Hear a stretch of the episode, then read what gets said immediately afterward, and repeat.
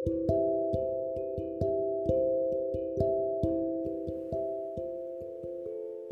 malam. Ketemu lagi sama Wita Jara di sini. Semoga kalian gak bosan ya denger aku bacain cerita. Aku storytelling di sini. Hmm. Oke. Okay. Apa kabar kalian? So, to the point. Aku mau bacain satu cerita yang kebetulan moodku lagi baik nih. Judulnya Menggenggam Janji karya Andrea Doria. Aku ngambil part 24. Aku cari uh, cerita part yang di mana itu nguras emosi banget. Tapi kalau aku nggak baca dari awal pun, kayaknya nggak enak juga, nggak asik juga ya. Sam hanya sempat mencuci muka sebelum diseret oleh Rafael yang sudah tidak sabar ingin segera berangkat. Pria itu mengenakan celana kargo selutut dengan kaos oblong warna putih. Ia mengikat rambutnya yang gondrong dengan asal-asalan. Sementara Farah hanya mengenakan celana training panjang dengan hoodie yang kebesaran dan rambutnya dicepol berantakan. Non, Ambo boleh ikut ya? Salah Mbok Nur yang masih mengenakan daster kesayangannya. Loh, Mbok mau beli apa? Makanan kita habis. Enggak, Non. Mbok mau beli skincare yang kayak ngono tuh. Kayak di televisi itu loh, Non. Skincare. Apaan itu? Aduh, Non, ini nggak gaul deh. Itu loh yang buat muka biar kulit mbok tuh makin kenceng. Jawab Mbok Nur menjelaskan dengan logat Jawa kentalnya. Tinggal di luar negeri bertahun-tahun lidahnya masih belum berubah ternyata. Wala, screen, skincare maksudnya. Oh iya iya iya. Opo sih bos senyum-senyum wae Nanti naksir sama si mbok Tidak tanggung jawab loh Idi, naksir si mbok. Ntar kalau saya udah jadi kakek-kakek lapuk, baru naksir sama mbok ya. Wanita itu kemudian mencubit pinggang Sam dengan gemas. Aduh, heran deh. Kalian perempuan kok demen banget ya nyubit. Masih mengenakan sandal jepit, mereka berangkat ke sebuah pusat perbelanjaan terdekat. Mbok Nur melipir ke bagian kosmetik yang membuat Farah tersenyum geli. Dengan mendorong troli, Sam mengikuti langkah Rafael yang sibuk memilih mainan kesukaannya. Ada beberapa kotak robot-robotan dan mobil-mobilan yang masuk ke sana, dan sepertinya bocah itu masih menginginkan lebih. Sam berhenti dan memanggil Farah yang berjalan di belakangnya, kemudian menunjuk sebuah mainan dan tentu saja meminta persetujuannya lebih dulu. Beberapa detik kemudian mereka menyadari Rafael tidak lagi berada dalam pandangan mata mereka. Farah panik dan berlari ke sana kemari, menyusuri rak mainan di pusat perbelanjaan yang masih sepi pagi itu. Farah bernapas lega ketika Rafael yang membungkuk mengambil bola di rak paling bawah. Bocah itu tengah berbicara dengan seorang wanita yang membelakangi Farah.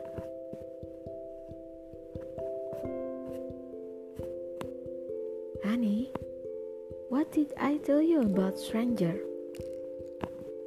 Oh, nenek ini asking my name. Jawab bocah itu dengan bahasa campur aduk. Farah kemudian ikut membungkuk mengambil bola di tangan Rafael dan menggandeng tangannya. Farah terkesiap. Darahnya langsung surut dari wajahnya. Dadanya berdegup kencang menyadari orang yang tengah berjongkok dan mengajak putranya bicara. Perutnya mendadak mual dan lututnya menggigil hebat. Dialah Maharani Orang yang menggoreskan setiap luka di dalam hatinya. Orang yang menghadirkan kenyataan pahit dalam hidupnya. Seorang ibu yang menghancurkan rumah tangga anaknya sendiri demi ambisinya. From all the people on earth, why should I will with her again? Pandangan mereka bertemu. Farah melihat penyesalan dan kerinduan dalam mata tua itu. Tapi yang Rani dapatkan dari Farah hanyalah tatapan penuh kebencian dan kemarahan yang teramat dalam. Sam, pekiknya ke arah Samudra sambil menyeret Rafael pergi. Samudra tanggap menyambar pinggang Rafael. Dia bergegas menggendong anak itu dan mendorong trolinya menjauh dari sana. Farah, nak, tunggu nak, Farah. Ini mama, Ra. Ini mama, Ra. Ia terus berlari mengejar langkah Farah yang berjalan secepat kilat. Lalu serunya memegang pergelangan tangan Farah yang segera dikibaskan. Farah melotot marah. Nak, Mama minta maaf. Wanita itu memohon dengan suara serak. Maaf, saya bukan anak Anda. Seru Farah dengan wajah merah padam giginya gemeletup. Wanita ini adalah sosok yang paling tidak ingin ia temui setelah kepulangannya ke tanah air. Nah, bisakah kita bicara? Mama mohon. Para memperhatikan wanita yang biasanya selalu tampil dengan penampilan terbaiknya. Wanita itu biasanya tidak alpa untuk memakai skincare yang berharga jutaan rupiah dan rutin kesalahan untuk menghambat pertumbuhan keriput di kulitnya. Ke mana wajah yang biasanya dihiasi make up tebal dan glamor itu? Ke mana setelan Armani yang biasanya melekat di sana? Atau tas Louis Vuitton yang koleksinya selalu dibanggakan pada Farah itu ke mana? Wanita itu tampil sederhana. Tidak ada lagi make up tebal dan tidak ada lagi setelan mahal. Tidak ada yang perlu kita bicarakan, Nyonya. Hubungan di antara kita sudah selesai. Jawab Farah. Farah, Mama, Mama minta maaf. Saya sudah memaafkan Anda, tetapi jangan berharap saya melupakan semua perlakuan buruk Anda. Saya permisi. Nak, Samudra yang telah selesai membayar tagihan menyuruh Mbok Nur dan Rafael menunggu di mobil. Farah, Mama mohon, Sebentar saja ya Naya. Farah mendelik mengentakkan tangan Rani dengan kasar. Segala perlakuan dan tingkah arogannya yang dulu menyakiti hati Farah kembali terbayang. Baiklah, kita bicara. Setelah ini saya harap kita tidak pernah bertemu lagi ya Nyonya. Tegas Farah lalu mengajak wanita itu menuju food court. Mereka duduk berhadapan. Kara meminta minum air dingin pada pelayan yang langsung diteguknya hingga tandas. Tangannya bersedekap di dada. Samudra mengiringi langkah Farah dari belakang dan memilih duduk di meja. Dengan telinga terpasang dan sikap yang waspada. Laki-laki itu menyeringai sinis melihat Maharani yang terus-menerus memohon pada Farah. Bicaralah. Saya hanya punya beberapa menit untuk mendengarkan omong kosong Anda. Apa kabar, nak? Saya? Oh, sangat bahagia setelah bercerai dari anak Anda. Mama, anak tadi mirip sekali dengan Andra sewaktu kecil. Siapa namanya? Farah diam saja menatap wanita tua itu dengan nyalang. Tampan sekali ya. Cucu mama. Cucu? Cucu dari mana? Anda lupa kalau saya mandul. Maaf, Farah. Maafkan semua kesalahan Mama. Mama menyesal, nak. Saya bukan anak Anda, Nyonya. Jangan terus-terusan memanggil diri Anda seorang ibu. Nyatanya Anda tidak pernah menjadi ibu saya. Matanya melotot marah. Maafkan Mama. Mama mohon. Izinkan Mama bertemu cucu Mama sebentar saja. Anda tidak punya cucu dari perempuan mandul seperti saya. Hara menghela napas kasar, terbayang semua kesakitan yang ia alami akibat perbuatan perempuan di depannya ini. Terbayang semua perlakuan buruk dan penghinaan yang didapatkannya dulu. Terbayang tamparan yang dulu berkali-kali menghiasi pipi mulusnya yang berasal dari perempuan yang mengaku sebagai ibu mertua. rahangnya mengeras. Farah sekuat tenaga menahan laju buliran air bening yang hendak turun dari matanya. Kebencian yang dahulu ia redam di balik tembok kokoh bernama kesabaran dan ketulusan. Kini telah porak-poranda, menampakkan wajah aslinya yang mengerikan. Farah, Mama minta maaf. Mama mohon nak, kembalilah pada Andra. Dia masih sangat mencintaimu. Andra hancur hancur setelah kamu pergi. Maafkan keegoisan mama. Maaf. Demi apa saya harus kembali bersama Alandra? Supaya Anda bisa menyakiti saya lagi. Supaya Anda bisa mempermalukan saya lagi. Supaya Anda punya samsak hidup yang bisa Anda pukuli lagi. Atau Anda lupa berapa kali tangan Anda melayang ke pipi saya? Ampuni Mama, Ra. Setidaknya demi anak kalian kembalilah. Mama tidak akan ikut campur lagi. Mama merasa sangat berdosa. Andra bahkan tidak pernah lagi menyapa Mama semenjak kamu pergi. Mama. Kenapa saya harus dikorbankan untuk menebus rasa bersalah Anda? Urusan Anda bukan lagi urusan saya. Hubungan kita telah berakhir. Dan satu hal lagi, anak itu bukan cucu Anda. Dia adalah anak saya. Hanya anak saya. Maharani terdiam, lidahnya keluh. Saya pernah berharap Anda bisa menggantikan bunda saya yang telah tiada. Saya pernah berharap Anda bisa menganggap saya sebagai anak perempuan Anda sendiri, seperti Rania dan Lestari.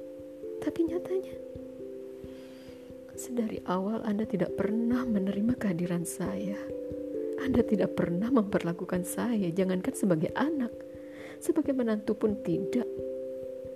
Anda selalu merendahkan saya, menghina saya, mencaci maki saya yang bahkan orang tua saya tidak pernah lakukan.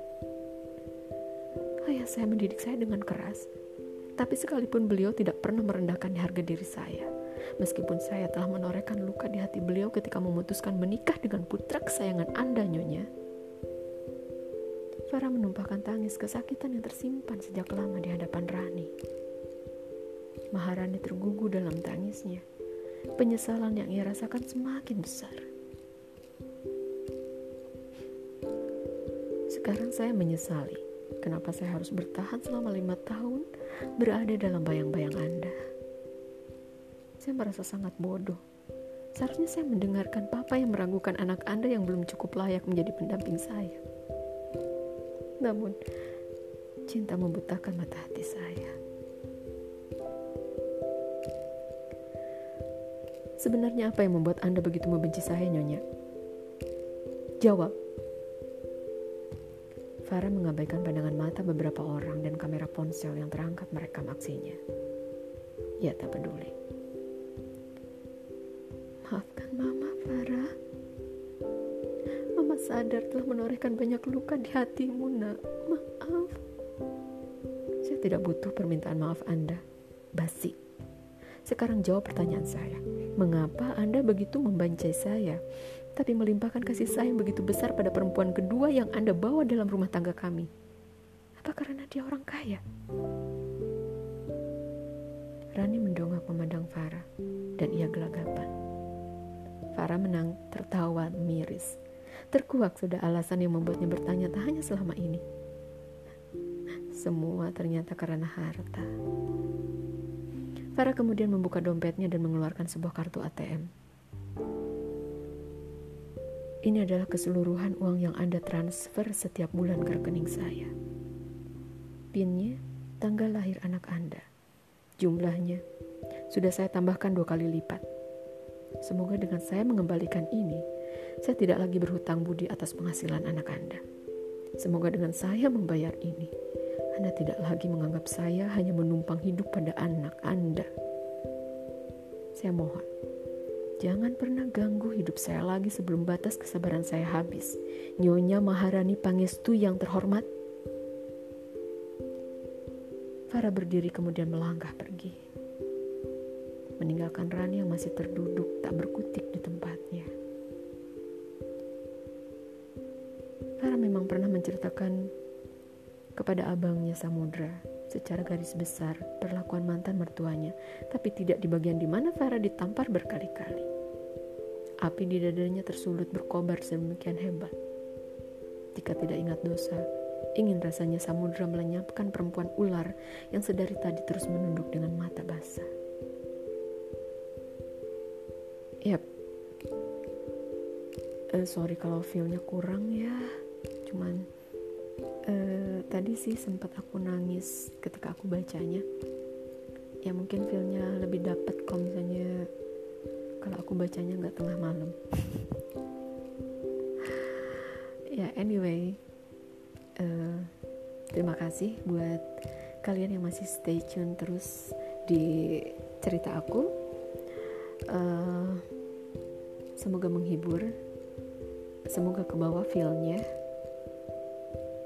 ya aku nggak mau bahas tentang pernikahan sih kali ini dan aku nggak mau ngomong banyak-banyak karena cerita ini pun udah ter, udah udah cukup panjang dan mewakili. So selamat malam untuk semua.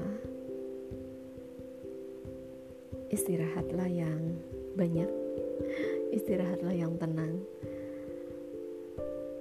Selamat malam with Hanjara